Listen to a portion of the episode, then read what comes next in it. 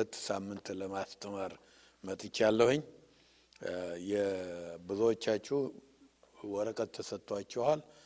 ኦንላይን ለምትከታተሉ እንግዲህ ምንም ማድረግ አንችልም። ሂውስተን ያላችሁት ጠይቃችሁ መውሰድ ትችላላችሁ።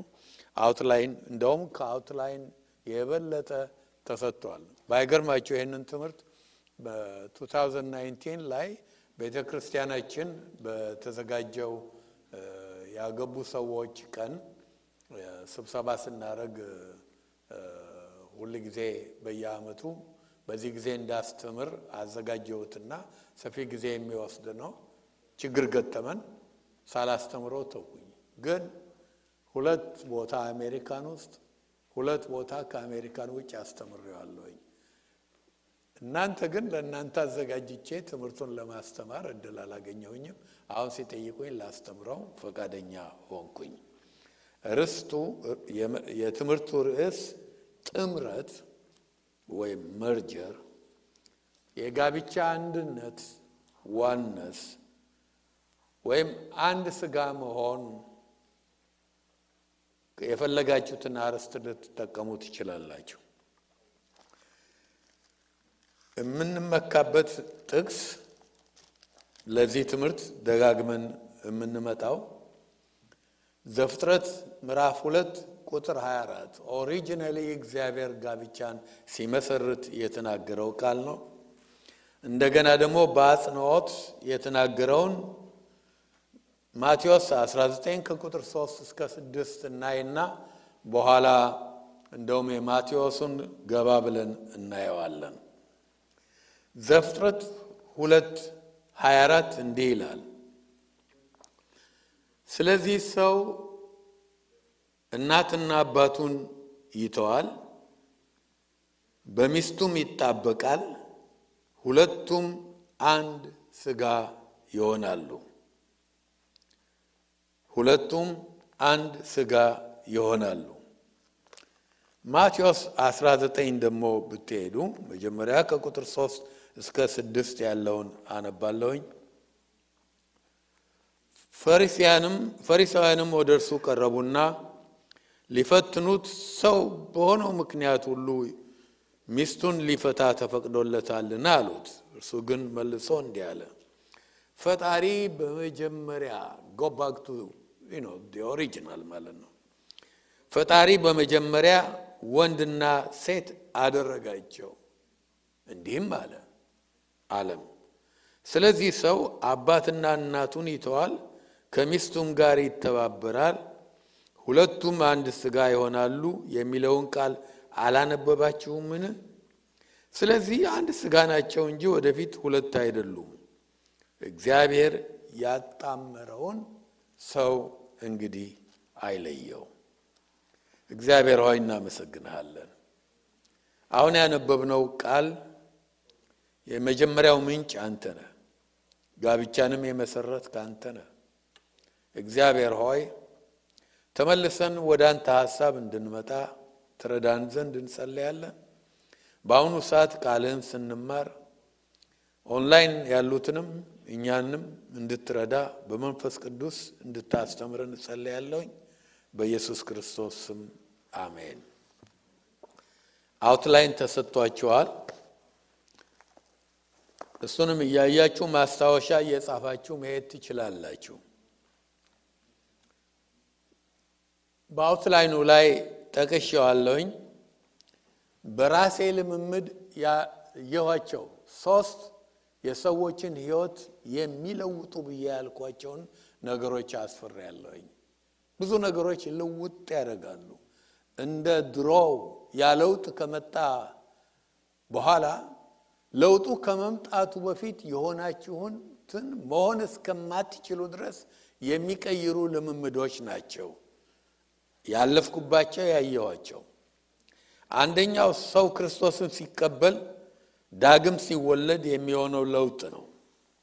ለውጥ ሰው ክርስቶስን ሲያገኝ መንፈስ ቅዱስ በውስጡ ድሮ ያልነበረ አዲስ ዘር በልቡ ውስጥ ያበቅላል፣ ይተክላል፣ ያስቀምጣል። ያ አዲሱ ሰው ማለት ነው። አሮጌው እኛነታችን እንዳለ ያለ በውስጣችን አዲስ ነገር ይጀምራል። ያ አዲስ ነገር የማደግ ክርስቶስን የመምሰል ፖቴንሻል አለው። እኛ እንዲያድግ የሚረዳውን ነገሮች ሁሉ ለማድረግ እስከፈቀድንለት ጊዜ ግን ያ ሕይወት ውስጣችን ከገባ በኋላ የድሮውን መሆን አንችልም። ሐዋርያ ጳውሎስ በሁለተኛ ቆሮንቶስ መልእክቱ ምዕራፍ አምስት ቁጥር 17 በብዙዎቻችን ብዙ ጊዜ የሚጠቀስ ጥቅስ ነው። እንደሚለው ማንም በክርስቶስ ቢሆን እነሆ አዲስ ፍጥረት ነው፣ አሮጌው ነገር አልፏል፣ እነሆ ሁሉም አዲስ ሆኗል ይላል። አዲስነት ነው። አዲስ ማለት ድሮ ተሳዳቢ የነበረው አይሳደብም። ይሄ አዲስ ሰው ነው፣ ተቀይሯል ማለት ነው። ድሮ እንዲህ የነበረው እንደዛ አይነትም የነበረው ያ አይደለም። አሁን ተቀይሯል፣ ተለውጧል ማለት ነው። ክርስቶስን ከማግኘት በፊትና ክርስቶስን ከማግኘት በኋላ ያለው ሕይወት አይገናኝም። ጌታን ከማግኘቱ በፊት የነበረው ተስፋ ያ ሰውን ሁሉ እየሳበ በቴስታ ይል የነበረውና ልጆችን ሁሉ ማለት ነው። አሁን ያለው ተስፋ አንድ አይደሉም። ለውጥ አለ።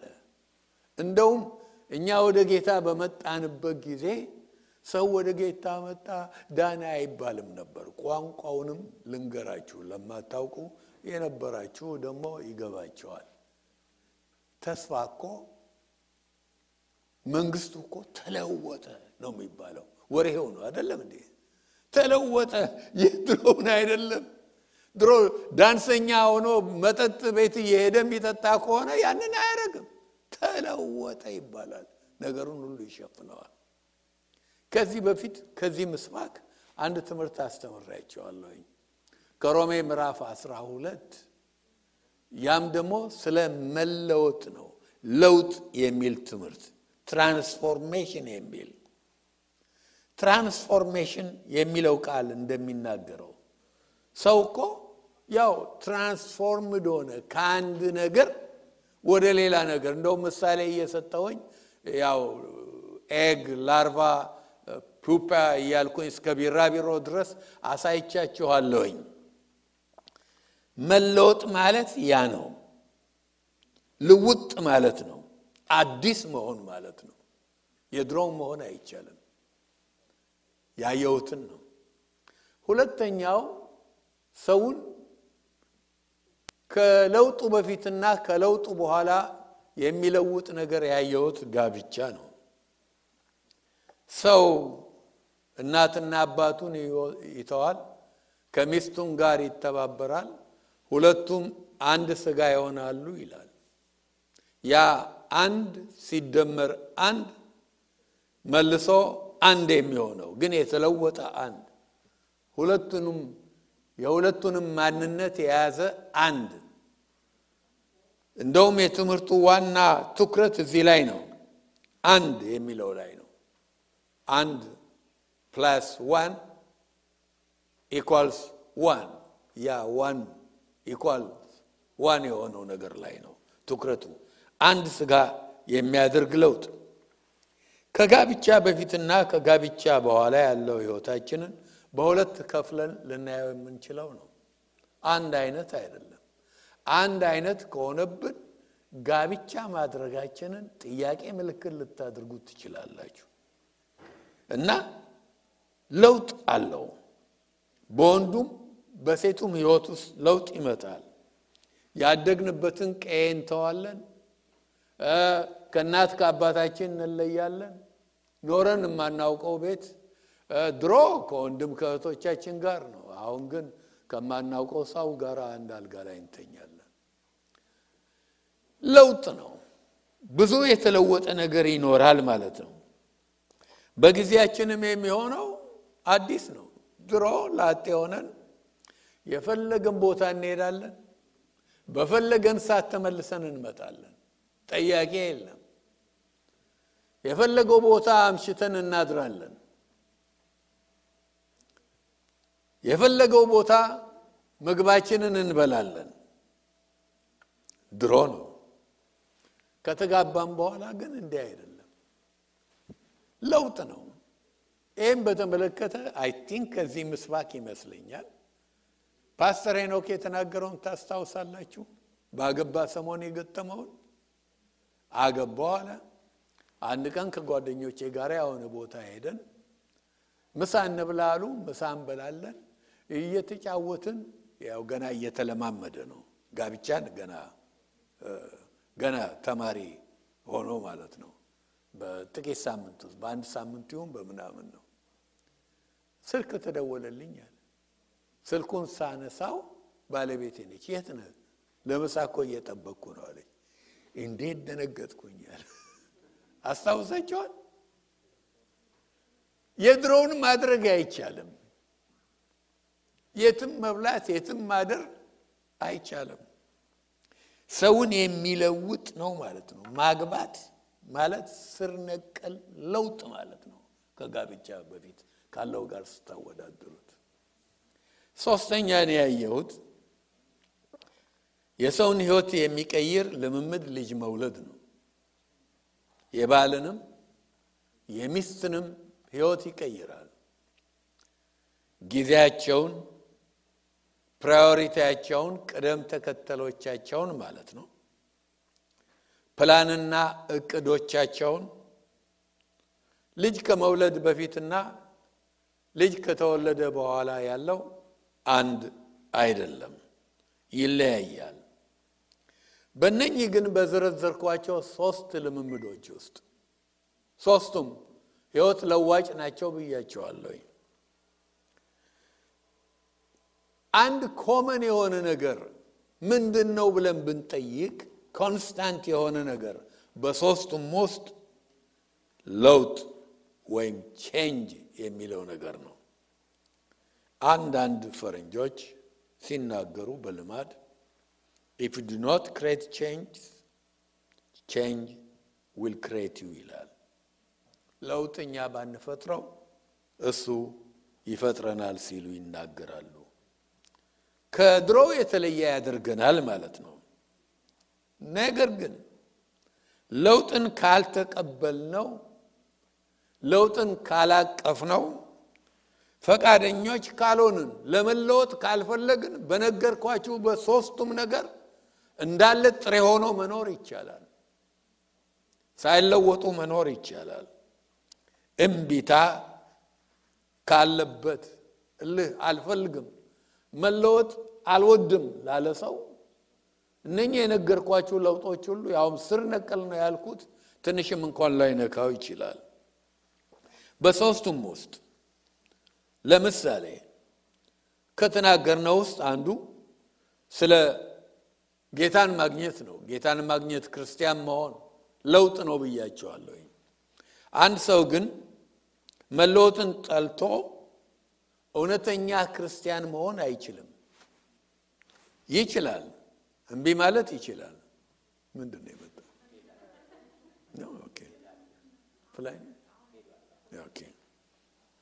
እና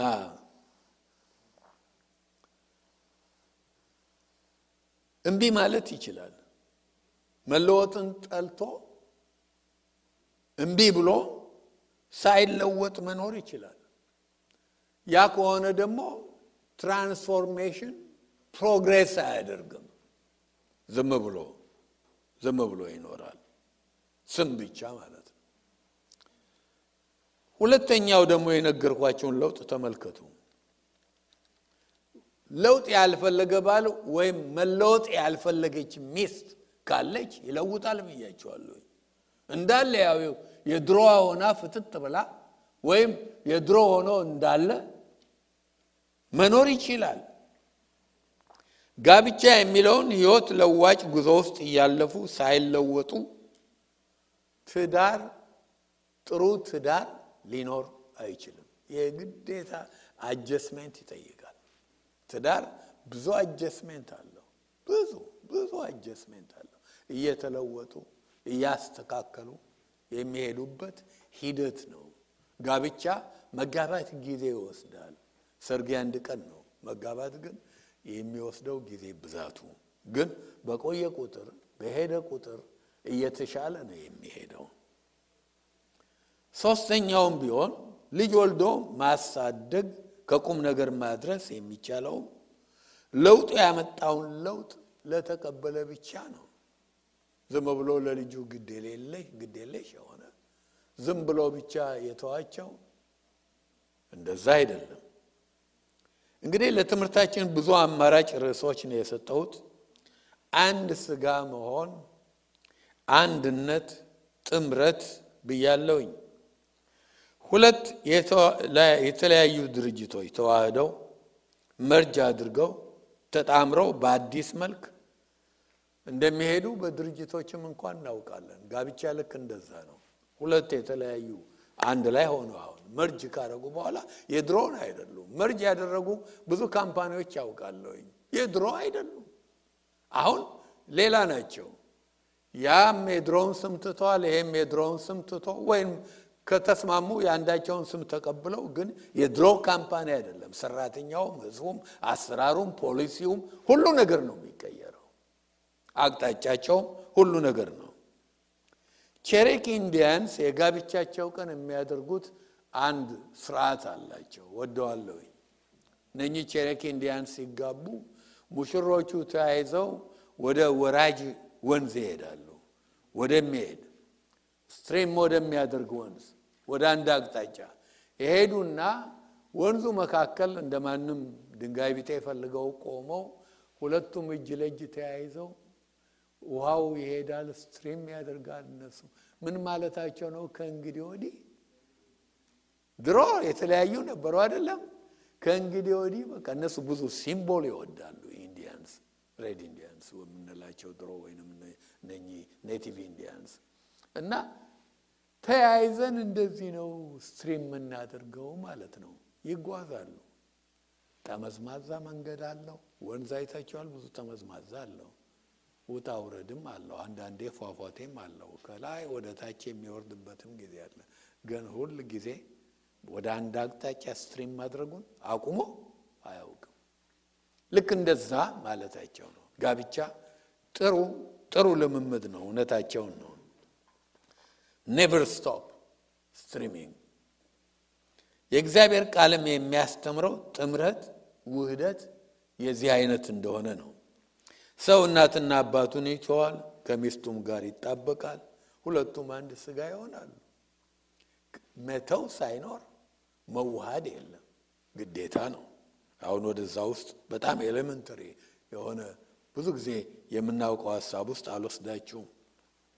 ጋብቻ ሞት ካልሆነ በስተቀር ሌላ ነገር ሊያቆመው የማይገባ አንድነት ነው። ፕሌቶ ስላላገቡ ሰዎች ሲናገር definitely እዚህም አላችሁ። አንድ ግለሰብ በራሱ ግማሽ ሰው ነው ሙሉ ሰው ነው አይልም።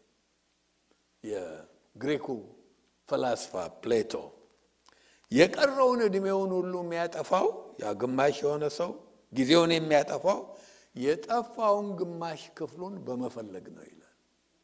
ያገኘ ቀን ደስ ይለዋል። የትዳር ጓደኛ ማግኘት ሙሉነትን የምትሰጠንን ያችን ቆንጆ ያችን እህት ማግኘት ማለት ነው። ጥሩ ባል ማግኘትም ልክ እንደዛ ሙሉ ሰው የሚያደርገንን ያንን ወንድ ማግኘት ማለት ነው። አንድ ሲደመር አንድ እነኛ አንዳንድ እኮ አንድ መሆን ሙሉ አንድ መሆን ያልቻሉ ግማሽ ናቸው። አሁን ግን ተጣምረው ይሆናል አንድ። ይህ አንድነት ታዲያ ኢዚሊ እንደሚወሰደው አይደለም። ዛሬ ሰዎች ለመጋባት አስፈላጊ ሆነው የሚያገኙት ለመፋታት አስፈላጊ ሆነው የሚያገኙትን መጋባት ነው። መፋታት ከመጋባት በፊት አይመጣም። ስለዚህ መፋታት easy ነው for them። ስለዚህ ለመፋታት የሚያስፈልገው መጋባት ብቻ ነው። ቀላል አድርገውታል ማለት ነው።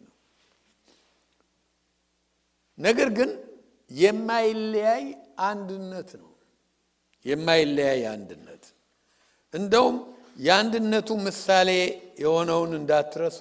ስለ አንድነት ስለ ምንም አይነት አንድነት ስናነሳ የስላሴ አንድነት ምሳሌ ነው። እስራኤሎች ስማ እግዚአብሔር አምላክህ አንድ ነው ይላል ዘፍጥረት ስድስት ቁጥር አራት ቁጥር አምስት እኔ ነኝ አንድ ነኝ ይላቸዋል። እስራኤሎች ግን የተረዱት ዝም ብለው እኔ ነጠላ ቁጥር ነኝ ያለ መስሏቸው ነው። አይደለም። እግዚአብሔር የተናገረው ስለ ስላሴ አንድነት ነው። እንደውም መጽሐፍ ቅዱስ ውስጥ ይህንን ለማስታወስ ከፈለጋችሁ እግዚአብሔር አለ የሚለው ቃል የተጻፈው ኢሎሂም የሚለው የቃል ኪዳን ስሙ plural ነው። plural plural ነው፣ ከአንድ በላይ እንደውም ያንንም ደግሞ የሚጠራጠር ካለ እግዚአብሔር የተናገረውን ተመልከቱ። ሰውን በመልክ ያለ በመልካችን እንደ ምሳሌያችን እንፍጠር ነው ያለው። ፕሉራል ነው። ስለዚህ ስለ ስላሴ አንድነት ነው የሚነገራቸው። ፈሪሳውያን ግን ሌሎቹ እስራኤላውያን ሁሉ ግን የወሰዱት ነጠላ አንድ ነኝ ያለ አድርገው ስለነበረ ሊገባቸው አልቻለም። ጌታም በመጣ ጊዜ ነገራቸው። እኔና አብ አንድ ነን አላቸው። ያልተዋጠላቸው ይሄ ነገር ነው። ምክንያቱም ዘዳግም ስድስትን እነሱ የገባቸው መንገድ ቁጥር አራትና አምስት ላይ ያለውን በነጠላ ብቻ ነው። እግዚአብሔር ግን ስላሴ አንድነት ነው። ይሄ የስላሴ አንድነት የአንድነት ምሳሌ ነው። አብ፣ ወልድ፣ መንፈስ ቅዱስ በየራሳቸው distinct ማንነት ያላቸው የተለያየ ነገር ግን አንድ የሆኑ በምንም ምክንያት የማይቃረን አንድነት ሲያስቡ አብረው የሚያስቡ ሲሰሩ አብረው የሚሰሩ ይህን አይነት አንድነት ማለት ነው። መንፈሳዊ አንድነትም ከእግዚአብሔር ጋር የሚኖረን ከዚሁ ላይ ከዚህ አንጻር የሚታይ ነው። የአማኞች አንድነትም ብንመለከተው ከዚህ ጋር የሚታይ ነው። ጌታ የጸለየው ምን ብሎ ነው? እኔ እናንተ ዮሐንስ ወንጌል ምዕራፍ 17 ላይ አንድ እንደሆንን እነርሱንም አንድ አድርጋቸው ነው ያለው። የስላሴ አንድነት ነው ምሳሌ የሆነው ማለት ነው። ይህ የማይለያይ አንድነት ለዛሬው ትምህርታችን የመጀመሪያውን ስዕል አውጣልኝ። ጥሩ ምሳሌ የሚሆነን ስሙኒ ነው። በሀገራችን ድሮ በኃይለ ሥላሴ ጊዜ ስሙኒ እንለዋለን። እዚህ ሀገር ያለው quarter quarter የማያውቅ አለ? quarter quarter ሰጠዋችሁ። quarter ሁለት መልክ አለው። head አለ፣ tail አለ። የሰው ስዕል ያለው አለ፣ ሄድ እሱ ነው። ያ ደግሞ የአሞራው ምንድን ነው? ንስር የአሜሪካን ሲምቦል የሆነው ንስር ስዕል አለ፣ ቴይል ማለት ነው። አንዱን ተቀብላችሁ አንዱን መልክ ተቀብላችሁ ሌላውን መልክ ላትቀበሉ ትችላላችሁ? አይቻልም። ከተቀበላችሁ ደግሞ አንዱን መልክ ለይታችሁ ማውጣት ትችላላችሁ? አይቻልም። quarter ሆኖ ማውጣት አትችሉም። quarter ነቱን ሳትጎዱ አይቻልም ስል ፈጽሞ አይቻልም ማለት አይደለም። የሆነ ማሽን ፈልጋችሁ ወይ tail ኡን ወይ head ኡን በሆነ ነገር ፍቃችሁ ልታጠፉ ትችላላችሁ። ባንክ ግን ስሙኒ ነው ብሎ ይቀበላቸዋል? አይቀበልም። quarter አይደለም። ኳርተርነቱን ሳትጎዱ መለየት አይቻልም። ብትሸረክፉትስ፣ ብትቆራርጡት ኳርተርነቱን ሳትጎዱ ልትቆራርጡት ትችላላችሁ? አይቻልም። ዝርዝሮቹን ሳትጎዱ ዝርዝሮቹ ምንድን ናቸው? አምስት ኒክል ባለ አምስት ሳንቲም አምስት አሉበት አይደለም እንዴ? ወይንም ደግሞ ሁለት dime ና አንድ nickel ወይንም ደግሞ አንድ dime ና ሶስት nickel ሶስት ባለ አምስት ሳንቲም ዝርዝሮች አሉ። ዝርዝሮቹን ሳትጎዱ ያንን ነገር ማጥፋት አትችሉም። exactly የጋብቻ አንድነት ይህንን ነው። እግዚአብሔር ያለው ሰው እናትና አባቱን ይተዋል፣ ከሚስቱም ጋር ይጣበቃል፣ ይተባበራል። ሁለቱም አንድ ይሆናሉ። ያንን አንድነት ዝርዝሮቹን ሳትጎዱ ብዙ ዝር በጋብቻም ብዙ ዝርዝሮች አሉ። ብዙ ልጆች ይወለዳሉ። ብዙ ኒክልስ፣ ብዙ ዳይምስ አሉ። ሁሉን ሳትበጣጥቁ ያን ነገር ልትጎዱ አትችሉም። ለዚህ ነው ማቴዎስ 19 ቁጥር 3 ከ6 ሰዎች ብዙ ከኖሩ በኋላ በብዙ ኃጢአት ምክንያት ብዙ አይነት ልምምድ ውስጥ ከገቡ በኋላ ሁሉን ረስተው ሙሴም ደግሞ ይህን አይቶ የልባቸውን እልከኝነትም ተረድቶ ማሻሻያ ካረገላቸው በኋላ ቆይቶ ጌታ ኢየሱስ ሲመጣ ጥያቄው መጣ። ጥያቄው እንዳያችሁት ቅድም ሳነብ ጥያቄውን ያመጣበት ምክንያት የሙሴ ጽሑፍ ነው። ፈሪሳውያን መጡና ጌታን ጠየቁት። ሰው በሆነው ባልሆነው ምክንያት ሚስቱን ሊፈታ ተፈቅዶለታል ወይ? ይህንን ስሙኒውን ይህንን ኳርተር ሊሸራርፍ ሊያጠፋው ተፈቅዷል ወይ አሉት። ኳርተሩን ማጥፋት እንደማይቻል ሁሉ ጌታ ይሄ ልክ እንዳልሆነ የማይቻል ነገር መሆኑን ያውቃል። የሚገባ አይደለም፣ ያለ ጉዳት አይመጣም። ልጎዳ ይጎዱ ያለ ማድረግ ይችላል። ከዚህ የተነሳ ጥያቄውን ያመጣው አንደኛ የሙሴ ጽሑፍ ነው። ሁለተኛው ጥያቄውን የበለጠ ሊያመጣ የቻለበት ምክንያት ክርስቶስ በምድር ላይ በነበረበት ጊዜ ሁለት የአስተሳሰብ ጎራ ነበር። የአስተሳሰብ ጎራ ሁለት አይነት school of thoughts ነበሩ። ሁለት አይነት ትምህርት ቤቶች ነበሩ። አንደኛው የሻማይ የአስተሳሰብ ጎራ ወይም school of thoughts ነበር። ሻማ ይባላል መሪው። ሁለተኛው ደግሞ ሂላል የሚባል የታወቁ አይሁዳውያን ናቸው። ሂላል የተወለደው እስራኤል ውስጥ አይደለም። ያው ምርኮን ታስታውሳላችሁ። የት ነው የሄዱት? ባቢሎን። ባቢሎን ስለተወለደ ሂላል የራሱ የሆነ ሊብራል አስተሳሰብ የነበረው ሰው ነው። ሻማይ የተወለደው ግን እዛው እስራኤል አሁን ያለችበት ሀገር ውስጥ ነው።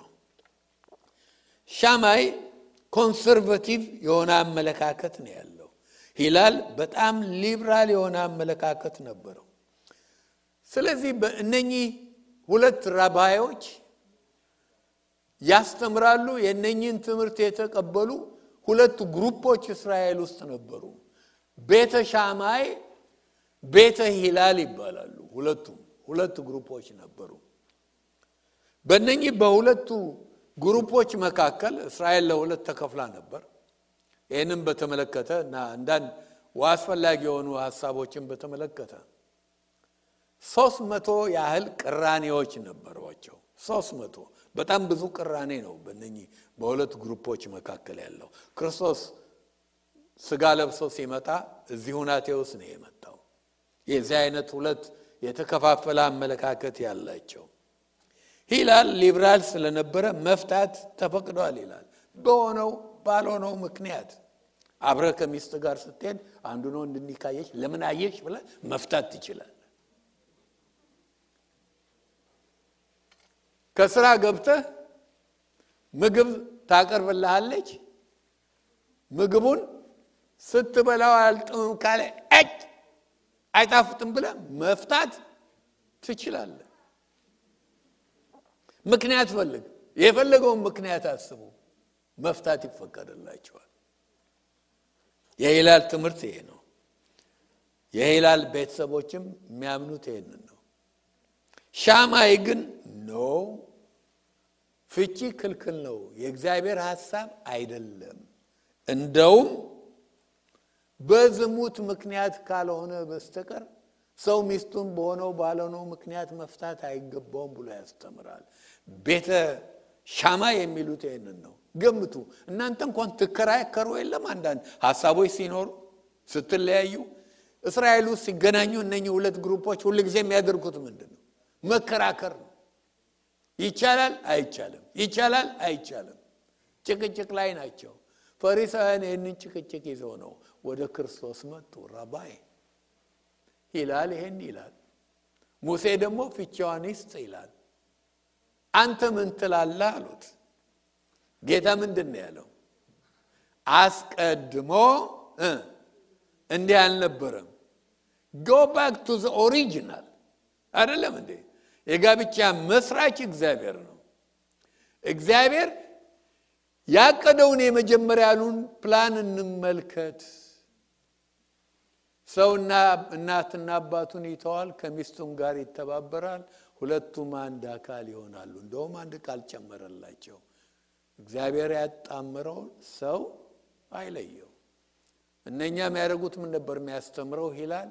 ማንም ሰው በቃ ምንድን ነው ለመፍታት የሚያስፈልገው ራባይ ጋር ሄደ የፍቻዋን ወረቀት የስጣት አይደለም ያለው ሙሴ። እኔ ሚስቴን ፈቺ ፈትቻለሁኝ ብሎ ለራባዊ ያመለክታል። ራቢው ፈቷል በሚል ወረቀት ይዛ ያን አምጥቶ ሂጂ ቤትሽ ፈለገውን ያስባራል፣ የፈለገውን ያስገባል። አሁን ጌታ ምን አለ? go back to the original። እግዚአብሔር እኮ ይኸው ነው፣ ሌላ ሀሳብ የለውም። ጋብቻን ሲፈጥር ያለው ሀሳብ ይኸው ነው። ስሙኒ ነው የሰራው እግዚአብሔር፣ quarter ነው የሰራው። ሁለቱ አንድ ይሆናሉ። ጋብቻ ወይም የጋብቻ ፍቺ ለክርስቲያን option አይደለም። I'm sorry ብዙ ሰዎች ወደውም ላይሆን ይችላል። I understand እኔ በማንም ላይ አልፈርድም። ግን ወይም ካሉበት የህይወት ደረጃ መንፈሳዊ ሁናቴያቸው የተነሳ ሊሆን ይችላል።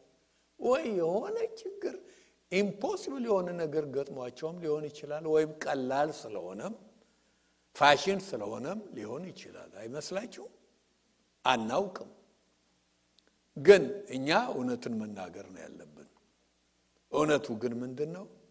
ጋብቻ ለክርስቲያን ማነው ፍቺ ለክርስቲያን option አይደለም። የቢሊ ግራሃምን ሚስት እኮ ጠየቋት። ለመፍታት አስበሽ ታውቂያለሽ አሏት። የ senior ግራሃም ማለቴ ነው። ወደ ጌታ ሄደዋል ሁለቱ እና ሚስቱ ማን ስሟ?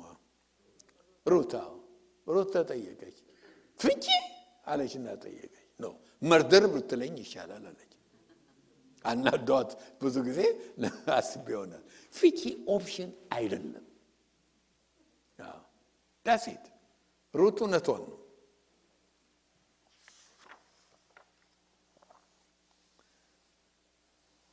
እንቀጥላለን። እግዚአብሔር ለጋብቻ ያለው መጀመሪያ ዓላማ ምንድን ነው ታዲያ? ይሄው እንዲህ ከሆነ እግዚአብሔር ለጋብቻ ዓላማ ነበረው ሲመሰርተውም። ስድስት ምክንያቶች ልስጣችሁ። አንደኛ የእግዚአብሔር ክብር እንዲንጸባረቅበት ነው የፈለገው። የባልና የሚስት ግንኙነት የእግዚአብሔርን ክብር እንዲያንጸባርቅ ነው። በአዲስ ኪዳን የጌታ ክብር እንዲንጸባረቅበት ነው። ሐዋርያው ጳውሎስ ኤፌሶን አምስት ላይ ስለ ጋብቻ የጻፈውን ብታዩ ይህንን ነው የሚያሳየው። ኤፌሶን አምስት 23 የባልና የሚስት ግንኙነትን ይናገርና እኔ ግን ይህንን ስለ ክርስቶስ እና ስለ ቤተ ክርስቲያን ነው የምናገረዋል እና ጋብቻ የእግዚአብሔር ክብር እንዲንጸባረቅበት ነው። ሁለተኛ የእግዚአብሔር ዓላማ ጓደኝነት ለመፍጠር ነው። companionship ያው ብዙ ጊዜ እንጠቅሰዋለን። አዳም ኤደን ሳለ ተፈጥሮ ብቻውን ከሔዋን በፊት በነበረበት ጊዜ ሁሉ ነገር ተፈጥሯል ከሔዋን በስተቀር። አዳም lonely አልነበረም። ብዙዎች ሰዎች lonely ነው ብሎ ያስባሉ። lonely አይደለም። ብዙ ነበሩ። ፍየል ነበረች፣ ነብር ነበረ፣ አህያ ነበረች፣ የሜዳ አህያ ምን በየአይነቱ ሁሉ ሁለት ሁለት ሆኖ ተፈጥሮ አንድ ላይ ነው። አዳም አሎን ነበረ። እሱን የሚመስል የለም ነበር፣ የሚመስለው የለም። ያንን ጉድለቱን ሊያሟላለት የሚችል እነኚህ የቀሩት ፍጥረታት በሙሉ አይጥም እንኳን አልቀረችም። ሁሉም አለው፣ እሱ ግን የለውም። እግዚአብሔር ሲያየው ያዘነለት ለዚህ ነው። ስለዚህ ሔዋንን ሰርቶ አመጣለት። companionship መሰሉን ጉድለቱን የጎደለውን ነገር የምትተካ ጓደኛ። የእግዚአብሔር ዓላማ ይሄ ነው። ሰው ማግባት አለበት ብዬ ለብዙ ዘመን ያስተማርኩት ጓደኛውን ነው። እኔ ውሂብ ጓደኛዬ እንደሆነች ብዙ ጊዜ ነግሬያቸዋለሁ። ብዙ ጊዜ እዚህ ሀገር ከመጣው ጀምሮ ተናግሬያለሁ። ሌሎች ጓደኞች የሉኝም ማለት አይደለም። she is closest ከእሷ የበለጠ ጓደኛ መኖር የለበትም በማንም ትዳር። ከሚስት የቀረበ ከባል የቀረበ ጓደኛ ሰይጣን ነው። እኔ ልንገራችሁ፣ ለትዳሩ ጠንቅ ነው። ማስተካከል ይገባል። ለሰው ልጆች ደስታ ነው። እግዚአብሔር ለእኛ pleasure ማሰቡ አንዳንድ ጊዜ ይደንቀኛል። pleasure ኣችን ሳይቀር አስቦ እዛ ውስጥ ብዙ አልገባም።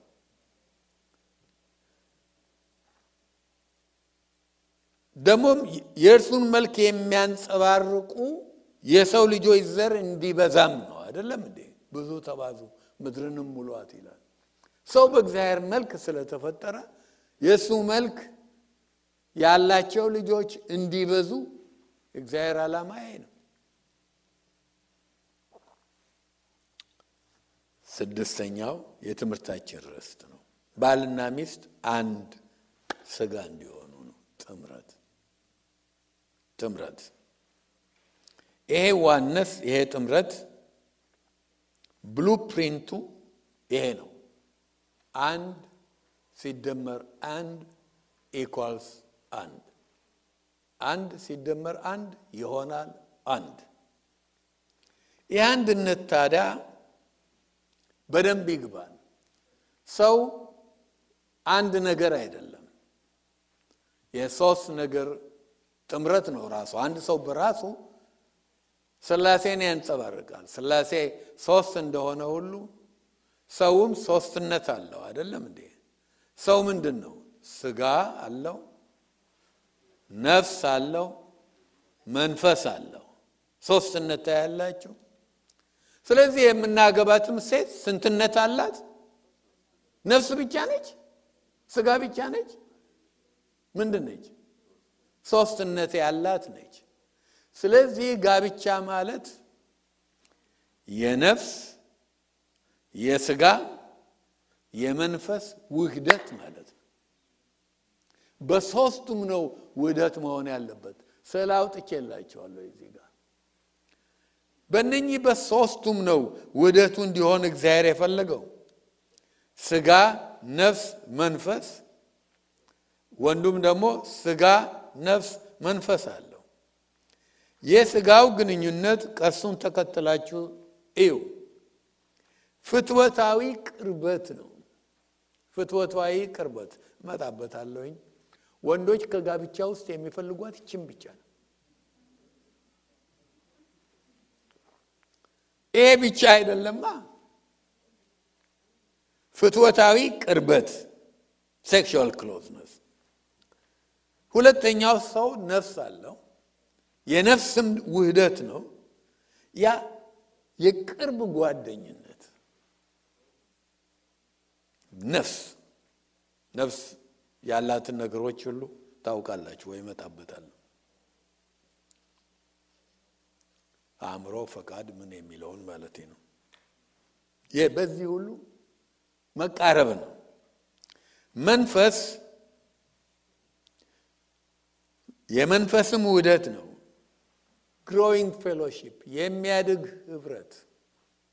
ለምን መንፈስ ከእግዚአብሔር የመጣው እፍ የተባለው የሰው ክፍል ስለሆነ ሰው ያው ነፍስ ሲሆን ከእግዚአብሔር የመጣው ስለሆነ ያለ እግዚአብሔር መኖር አይችልም።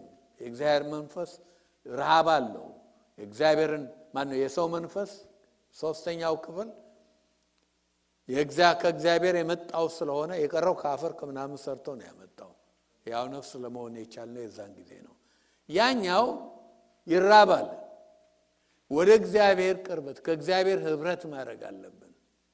ግን ሁለት ሰዎች ይሄ ረሃብ ኖሯቸው ወደ እግዚአብሔር በሚቀርቡበት ጊዜ ሌላ ስዕል አለ። የቅድም ያነሳው አባቴ ያነሳው ስዕል አለ። triangle ኡ አለ there triangle አለበት። okay ልክ እንደዚህ ባል አለ፣ ሚስት አለ። ሁለቱም ወደ እግዚአብሔር በቀረቡ ቁጥር ለእግዚአብሔር ብቻ አይደለም የሚቀርቡት፣ እርስ በርሳቸውም ይቃረባሉ። ያ መስመር ያለበትን ቦታ ይሁ በጉዟቸው ወደ እግዚአብሔር በቀረቡ ቁጥር የሚደርሱበትን ግን ደግሞ ወደ ጎንም ስታዩት እርስ በርሳቸውም እየተቃረቡ ነው የሚሄዱት። ሁለት ባልና ሚስት እግዚአብሔርን የሚራቡ የሚጠሙ ሆነው በመንፈሳዊነታቸው ሲቀጥሉ ወደ እግዚአብሔር ሲቀርቡ እርስ በርሳቸውም በጣም እየቀረቡ እየተዋዱ ነው የሚሄዱት።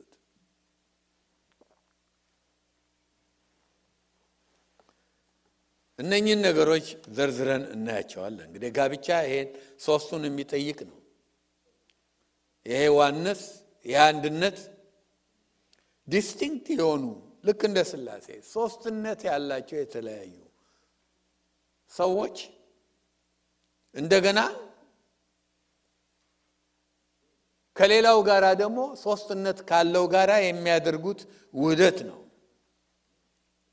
ስለዚህ ሰው አንድ ነው፣ ግን ሶስትነት አለው። ስጋ፣ ነፍስ፣ መንፈስ ሶስትነት ያለው ሌላ ሶስትነት ካለው ጋር ይሄ የሰው ሶስት መሆን ከደነቃችሁ አንድ ጥቅስ ልስጣችሁ። አንደኛ ተሰሎንቄ ምዕራፍ አምስት ቁጥር 23 የሰላምም አምላክ ራሱ ሁለንተናችሁን ይቀድስ፣ መንፈሳችሁን አንድ፣ ነፍሳችሁም ስጋችሁም ጌታ ኢየሱስ ክርስቶስ በመጣ ጊዜ ያለ ነቀፋ ፈጽመው ይጠበቁ። ስንት ነገሮች ነው የቆጠር ነው? ነፍሳችሁ፣ መንፈሳችሁ፣ ስጋችሁ ሶስት። የጋብቻን አንድነት ውህደት ሲፈጥሩም እንግዲህ አንድነቱ ቀደም ብለው ባየነው ስዕል መሰረት ነው። በሶስቱም level ነው። በሶስቱም አንድ የመሆን ግብ ጋብቻ በእነኚህ በሶስቱም level ነው ማለት ነው። ባለትዳሮች አንድነትን መፈለግ ያለባቸው በእነኚህ በሶስቱም ሌቭልስ ነው ማለት ነው። አንዳንድ ሰዎች በተለይም ባሎች ብያቸዋለሁኝ የስጋዋን አንድነት ብቻ ይፈልጓታል፣ ትጥማቸዋለች። ወንዶቹ ማለት ነው። ሴትም ሊኖር ይችላል፣ ግን ለወንዶች ይሄ ዋናው ነው። ከሁሉ ከኒዳቸው ሁሉ አንደኛው ነው። ከሶስቱ አንዱን level ብቻ የሚያጎሉ ሰዎች እግዚአብሔር ከፈጠረኝ ከቀረጸኝ ማንነት ውስጥ ከአንድ ሶስተኛው በስተቀር ሌላውን አልፈልግም ማለታቸው ነው። ካልፈለጉ መኖር ይችላሉ? አይችሉም። ስጋ ብቻ ከሆነ እሱ ጭቃ ነው፣ አፈር ነው። ሁለት ሶስተኛው አያስፈልግኝም ማለት አይቻልም። አንድነት እግዚአብሔር ያቀደው በሶስቱም level ነው። አንድ ሲደመር አንድ ይሆናል አንድ። ግን ማስጠንቀቂያ ልስጣችሁ። ሌቭሉን እናየዋለን። ሌቭሉን ከማየታችን በፊት ማስጠንቀቂያ ምንድን ነው? አንድ ሲደመር አንድ እግዚአብሔር የፈለገው ውጤት ይሆናል አንድ ነው። ግን ማስጠንቀቂያ ምንድን ነው ብትሉኝ፣ አንድ ሲደመር አንድ ዜሮ የሚሆንበትም ሁኔታ አለ። ተደምሮም ተጋብቶም አንድ አይመጣም። ዜሮ የሚሆኑበት ሁናቴዎች አሉ። ይሄ እኔነት ሰልፍ እያንዳንዳቸውን በሚገዛበት ጊዜ ነው። እኔ ነች እሷ፣ እኔ ነች አይደለም። እኔ እኔ እኔ እዚህ ጋር እሱም እኔ እኔ እኔ እኔ ሲደመር እኔ እኔ plus እኔ equals zero zero ነው ውጤቱ። ምክንያቱም ጋብቻ ሁለት ሞት አንድ ትንሣኤ ነው። ሁለቱ ሰዎች የድሮ መሞት አለበት። አዲሱ ይህንን ውህደት ያደረገው መነሳት አለበት። level እነኚህን ሶስት level ኦች ዘርዝረን እንመልከታቸው። አንድ ስጋ መሆን ፍትወታዊ ቅርበት፣ አንድ ስጋ ይሆናሉ የሚለው ሀሳብ የጠበቀ የልብ ወዳጅነትንም ቅርበትን intimacy ያሳያል። ፍትወታዊ ግንኙነት ያልንበት በዚህ level ያለው መቀራረብ አዎ ሴክስን ስለሚጨምር ነው። አንድ ስጋ የመሆን ውህደት መንገድ ሲሆን በተጨማሪም እግዚአብሔር ብዙ ተባዙ ምድርንም ሙሏት ያለውም ሀሳብ ከዛ ውጭ ሊፈጠር አይቻልም። እግዚአብሔርን የሚመስሉ መልኩን የሚያንጸባርቁ ሰዎች መፈጠር የሚችሉትም በዛ ነው። በዚህ ኢንቲሜሲ ነው። እኔነት በእኛነት ተለውጦ ይሄ ነው። አንዳችን ለሌላው ምንም ሳናስቀር ራሳችንን መስጠት ይገባናል፣ ውህደቱን ለማምጣት። ለዚህ ሐዋርያው ጳውሎስ ለተጋቡት ሲጽፍ አንደኛ ቆሮንቶስ ምዕራፍ ሰባት ላይ ያስተማረውን ትምህርት ቤታቸው ሄዳቸው አንብቡ። በተለይ ቁጥር ሶስት ቁጥር አራት ባል የማን አይደለም ይላል። የራሱ አይደለም። የማን ነው? በራሱ ላይ ስልጣን የለውም። ሚስት የራሷ ነች አይደለችም። በራሷ ላይ ስልጣን የላትም። ለዚህ ነው እኔ ሌላው ነኝ ብለን እንድናስብ በትዳር ውስጥ መሆን ያለበት ያ ነው። እኔ ሌላው ነኝ። distinct ብንሆንም በዛ level የነበር ውህደት ግን እኔነት ሲበዛ እዚህ ጋር የሚቀጥሉ ስዕሎች አሉ። ባል እኔ ሲል ያቀስቱ ባል ብቻ ሲሆን ነው፣ ውህደት የለም። ሚስትም እኔ ብቻ ስትል ውህደት የለም። ሁለቱማ እኔ እኔ ከሆኑ ችግር ነው አይደለም። የሚሻለው መቼ ነው? የሚቀጥለውን ቁጥር አውጣለን። እንደዚህ ነው። ባልም ሚስትም ተያይዘው ስንት ቀስ ነው ያለው? ሁለት መሆን ነበረበት አይደለ? አንድ ነው ያላቸው። አሁን እኛ ነው እነኚህ ጋር ያለው መርሆ ያለው መፈክር እኛ ነው። ይሄ ነው እግዚአብሔር ጋብቻን የሚሰራው በዚህ አይነት ነው። አስደናቂ ነገር አስደናቂ ውጤትም የሚኖረው ይሄ ሲሆን ነው። እግዚአብሔር በባልና በሚስት መካከል የጠበቀ የልብ መቀራረብ ኢንቲሜሲ እንዲኖር አድርጎ ነው ሔዋንን ፈጥሮ ያመጣት። ይህን ደግሞ አዳም በደንብ ነው የገባው። በደንብ አዳም እንዴት ነው የእግዚአብሔርን ሀሳብ የተረዳውና ወዲያው የራሱ ያደረገው የራሱ ነው ያደረገው ያንን ሀሳብ አይታችኋል። አቅርቦ ሲያመጣለት ይቺ አጥንት ከአጥንቴ ይቺ ስጋ ከስጋዬ ናት አለ። ስለዚህም ማን ትባል አለ? ሴት ትባል። የሰጣት ስም እንኳን ራሱ ከአዳም ጋር ምን ያህል የተያያዘ መሆኑን ካወቃችሁ አዳም ስሙ ወንድ ማለት ኢሽ ማለት ነው። ኢሽ አይኤስኤች ዕብራይስጡ ለአሁን ለዮሐን የሰጠው ስም ብዙ ለውጥ የለው። ኢሻ አላት። ከኢሽ የተገኘች ስለሆነች እሷ ኢሻ ትባላለች። ኡባ አይደለችም። ገብቷቸዋል። ወይም ሌላ ኡባ ዕብራይስጥ አይደለም፣ ፈጥሬው ነው። የመርካቶም ላይ እንኳን አይደለም፣ እዚሁ እዚሁ የተፈጠረ ነው። ኢሽ ትባላለህ፣ ኢሻ ትባላለች። ቁጥር 24 ላይ ስለ merger ኡ በደንበኛው ነው ዘፍጥረት የተናገረው። እንደውም ስለ ሰው እናትና አባቱን ይተዋል። ይሄ እኮ ድሮ ለአዳም የተነገረ ነው ነው challenge ላርጋችሁ። ሰው እናትና አባቱን ይተዋል። ከማን ቲንክ ልትል ቤት አባውት አዳም እናት ነበረው። ሔዋን እናት ነበራት። አባት ነበራቸው። የተጻፈው ለእኛም ነው። ይህን በደንብ ይግባል።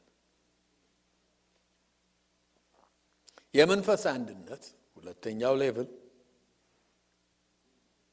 በመንፈስ ሌቭል የሚደረገው ውህደት እያደገ የሚሄድ ህብረት ከእግዚአብሔርም ጋር እርስ በርስም ሰው ስጋ፣ ነፍስ፣ መንፈስ ስላለው ውህደቱ በዚህም ደረጃ ላይ መሄድ አለበት። ቅድም ብዙ ነግሬያቸዋለሁኝ። ይህንን እዘለዋለሁኝ። ህብረት ከጌታ ጋር ስናደርግ እርስ በርስም የምናደርገው ነው። ሶስተኛው የነፍስ አንድነት ነው። ትንሽ ማብራሪያ ይጠይቃል ይሄኛው። ነፍስ ስንል ሶስት ነገሮች አሏት። አእምሮ፣ ልብ፣ ፈቃድ። ነፍስ ማለት ይሄው ነው። አእምሮ፣ ልብ፣ ፈቃድ።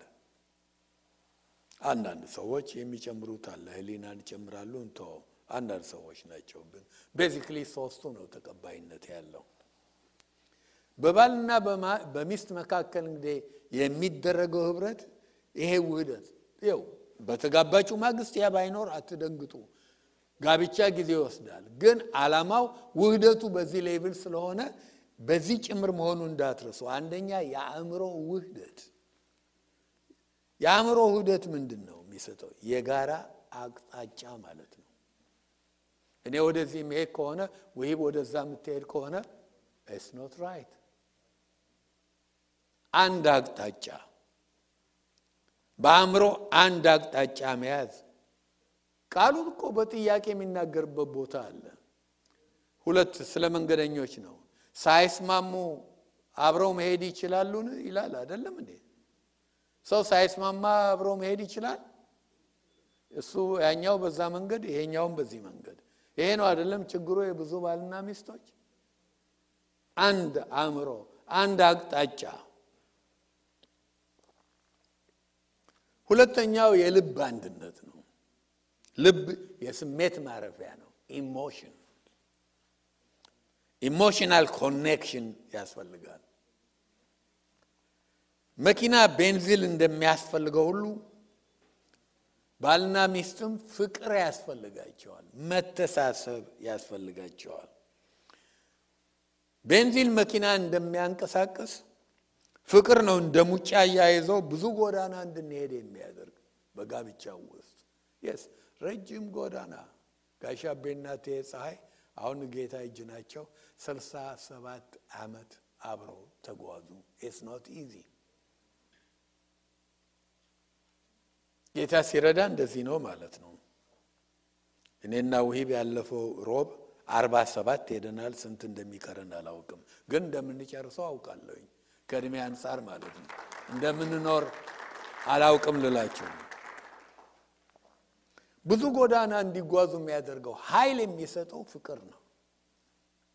ፍቅር ደግሞ ብዙ ሰዎች አይላቪው እንትናዬ አይላቪው እኔ ሰወጣና ስገባ ውሂብ አይላቪው አትለኝም። እኔ ማለላት ይሄ እንደው የማይተማመን ባልንጀራ በየወንዙ ዳር ይማማላል እንደሚባለው አይነት አይቻለሁ። ደግሞ አይላቪው አይላቪው የሚባባሉ ሰዎች ሌላ ሆነው አይቻለሁ። እንደሱ ማለት አይደለም ግን ከልብ መዋደድ ግን አይላቪው ማለት ብቻ አይደለም። ፍቅር ብዙ ነገሮች ያካትታል። ላስታውሳችሁ የብዙ ነገር ውጤት ነው ፍቅር። ፍቅር ሲኖር ውጤቱ የብዙ የመከባበር እየናካት አይላቪው ሁይ እየናካት ትራሽ እያረካት ወይ ያደረግሽው የታማኝነት ታማኝነት faithfulness የጥሩ ተግባቦት የጥሩ communication የመተሳሰብ የእንክብካቤ ውጤት ነው ፍቅር። እነኚህ ነገሮች ከሌሉበት አይላቪው አይላቪው ምንድን ነው? ሴትዮዋ ቸግሯት አይደለም እንዴ በስንት ልመንዝራ ያለችው? ይህ ከፈረንጅ ስለተቀዳ አይላቪው ዝም ብሎ መናገር አይደለም፣ ዋጋ ያስከፍል። አይላቪው በተግባር ይባል ግን በተግባር አይደለም እንዴ? በተግባር ሰዓታችን እየሄደ ነው። ይህ ትምህርት በሁለትም አያልቅም፣ ግን የምፈጥንበት ቦታ አለ። ጨርስላችሁ ሞክራለሁኝ። የባልና የሚስት emotional tank ሁል ጊዜ የባል በሚስት መሞላት አለበት፣ የሚስት በባል መሞላት አለበት። emotional tank ኦቻቸውን tank ኣችንን መሙላት አስፈላጊ ነው። የመኪና ቤንዚን tank የ tank ቤንዚን እና የ emotional tank የሚሰሩት በተመሳሳይ መንገድ ነው። gas tank ውስጥ ካለ ከአንድ ስፍራ ተነስተን ከ A ተነስተን ወደ Z መሄድ እንችላለን ማለት ነው። ኃይል የሚሰጠው ያ ነው። emotional tank ም ዘመናችንን ሁሉ ለመጨረስ እንድንችል የሚያደርገን ያ ነው። ያንን tank በመሙላት ነው። የልብ አንድነት የበለጠ መዋሃዱን ያጠናክራል። የ gas tank የሚበላሸው ውሃ ሲገባበት ወይም ቆሻሻ ሲገባበት ነው። የሞተር ማጣሪያ ሁሉ ፊልተሩ ይበላሻል። ያኔ ሞተሩ መንደፋደፍ፣ መውተምተም፣ ሌላውም ነገር ሁሉ ይጀምራል። ልክ እንደዛው ነው። በጋብቻም ውስጥ የሆነ ቆሻሻ የማይሆኑ ነገሮች ሲገቡ መራርነት፣ ይቅር አለማለት ነይን መሳሰል ባልና ሚስት ይቅር ሳይባባል እንዴት ባልና ሚስት መሆን ይቻላል? ይህን የመሳሰሉ ነገሮች emotional connection በጣም አስፈላጊ ነው። መድኃኒቱ ለዚህ ውይይት፣ ልዩነትም ካለ ይቅርታ መጠያየቅ፣ ንስሐ መግባት ካጠፉ ይሄ ነው የፈቃድ አንድነት። ነፍስ ይሄንንም ነው የሚያጠናክረው። የጋራ የሆነ መሰጠት mutual commitment ይሰጣል። ይሄ የፈቃድ አንድነት በባልና በሚስት መካከል አንዱ ለአንዱ ያለው መሰጠት በጣም አስፈላጊ ነው። ታዲያ ዘንድሮ ወይም ሌላ ጊዜም ብዙ ጊዜ ሰዎች percentage እያወጡ አንዳንዱማ እንደውም በድፍረት አይናቸውን እንትን አፍጥጠው ጋብቻ fifty fifty ነው የሚሉም አሉ። አይደለም፣ እንካ በእንካ አይደለም ጋብቻ። ይሄ ፊፍቲ ፊፍቲ ወደ ፍቺ ያደርሳል። እንደውም ወደ ፍቺ ከሚያደርሱት ምክንያቶች አንዱ ነው። ለምን እዛ ጋር ያደርሳል? ጥባቆት። ሁል ጊዜ እሷ ታድርገው፣ እሷ ስትንቀሳቀስ እኔ እንቀሳቀሳለሁ፣ እሷ ከወደደችኝ ወዳታለሁ፣ እሷ ጥባቆት ስለሚያመጣ ትኩረታችን የእኛ ድርሻ ላይ ሳይሆን የባልንጀራችን ድርሻ ላይ ነው። ከዚህ የተነሳ ችግር ውስጥ ያመጣል። ምክንያቱም ይሄ fifty fifty የሚፈጥረው ምንድን ነው? በራስ ብቁነት independence ነው የሚሰጠው። independence ነገር ግን ጋብቻ independence አይደለም መስጠት ያለበት inter dependence፣ አንዱ በአንዱ ላይ ሊመካ ማለት ነው። ያ ነው መሆን ያለበት። የቀረው fifty fifty ወደ ጭቅጭቅ ወደ ነቀፋ፣ አንቺ እንዲህ ያላረግሽም አንቺ no ጋብቻ አምሳ percent አይደለም መቶ percent ነው። የጓደኛህን ሳታይ ታድርገውም አታድርገውም የእርሷን percentage ሳታይ በአንተ በኩል የሚጠይቅህ መቶ percent ነው። በአንቺ በኩል የሚጠይቅሽም ልክ እንደዛ ነው ማለት ነው። ለማጠቃለል እንግዲህ የጋብቻ ፎርሙላ አንድ ሲደመር አንድ ይሆናል አንድ ነው። ይሄ እግዚአብሔር ያደረገው ነው፣ መሆን የሚችል ነው። ግን የአንድ መሆን ሂደትም ነው። ሂደት it's process። next week ከዚህ ቀጥላለሁኝ። ትምህርቱ ሰፋ ይላል፣ አልጨርሰውም። የሆነ ቦታ ስንደርስ አንዳንዱ ዝም ብለን ከሺቱ አርሱን ብቻ እየነካው አልፋለሁኝ። እግዚአብሔር የሰማነውን ይባርክ። በቤታችሁም የሰማችሁ ሁሉ እግዚአብሔር ይባርካችሁ። የሚቀጥለው ሳምንት pick እናደርገዋለን። አንገቶቻችን ዝቅ አድርገን እንጸልያለን። እንጸልይ። የዘላለም አምላክ እግዚአብሔር ሆይ እናመሰግንሃለን። አንተ ስለሰጠህን ፎርሙላ ስለተናገርከው እውነት እግዚአብሔር ሆይ ዛሬም ይህን እውነት እንዳንረሳ ቃልህ በእጃችን ስላለ ስለ ቃልህም እናመሰግንሃለን። ጌታ ሆይ የተማርነው በልባችን ውስጥ ሰርጾ ይግባ፣ ይጻፍ፣ በተግባርም እንድንገልጸው ጸጋ አብዛለን። ባልና ሚስቶችን ሁሉ ባርክ። በዚህ በፍቅረኞች ቀን ጌታ ሆይ ፍቅርን በቤተ ክርስቲያናችን ባሉ ሁሉ አፍስ። እግዚአብሔር ሆይ የባልና የሚስት ፍቅር ብቻ ሳይሆን የወንድማማችነት የእህትማማችነትን ፍቅር ይፍሰስ። ጌታ ሆይ ሁላችንንም ጠብቀን ሳምንቱን ሁሉ ራሳችንን ለአንተ እንሰጣለን። ከሚመጣው ወይዘር ጣጣ ሁሉ ጋርደን ጠብቀን በጌታ በኢየሱስ ክርስቶስ አሜን። ጌታ ይባርካችሁ።